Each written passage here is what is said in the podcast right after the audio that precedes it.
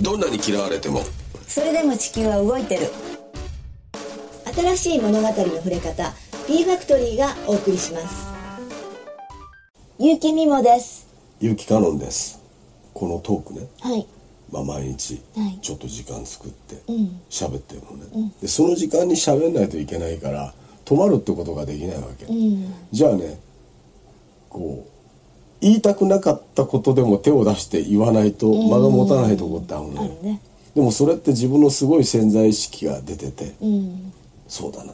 全部自分のことを言ってるんだなって編集しながら思うのね、あの今のこの時代が好きじゃないから。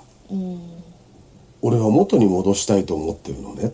っていう言葉があったのね、それって時代じゃなくて自分のことなんだって思ったのよ、聞いてて、あ今の自分が好きじゃないんだな、そして元の自分に戻さなきゃいけないって思ってるんだなって思ったりとか、例えば命は自然にそこにあるもので特別なものじゃないって言ってるのも、自分が小説を書くときに芽生えたもの、うん。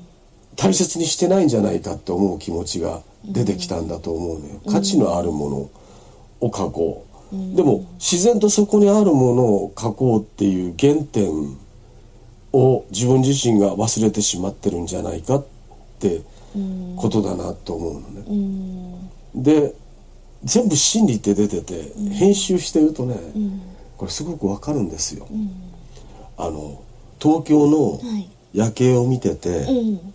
涙が出てくる、うん。寂しくなるってうん言ったよね、うん。でその後にうんそれは異常なんだよ。うん。ね。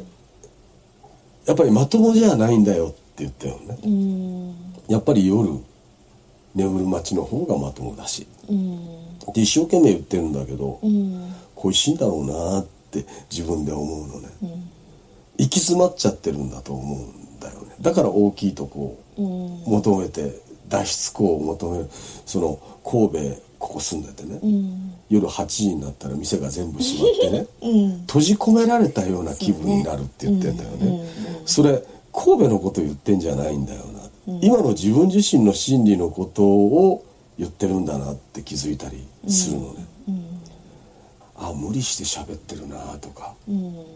あの全く視界が見えないまま喋ってるなっていう時があったりとか、うん。うん、してて。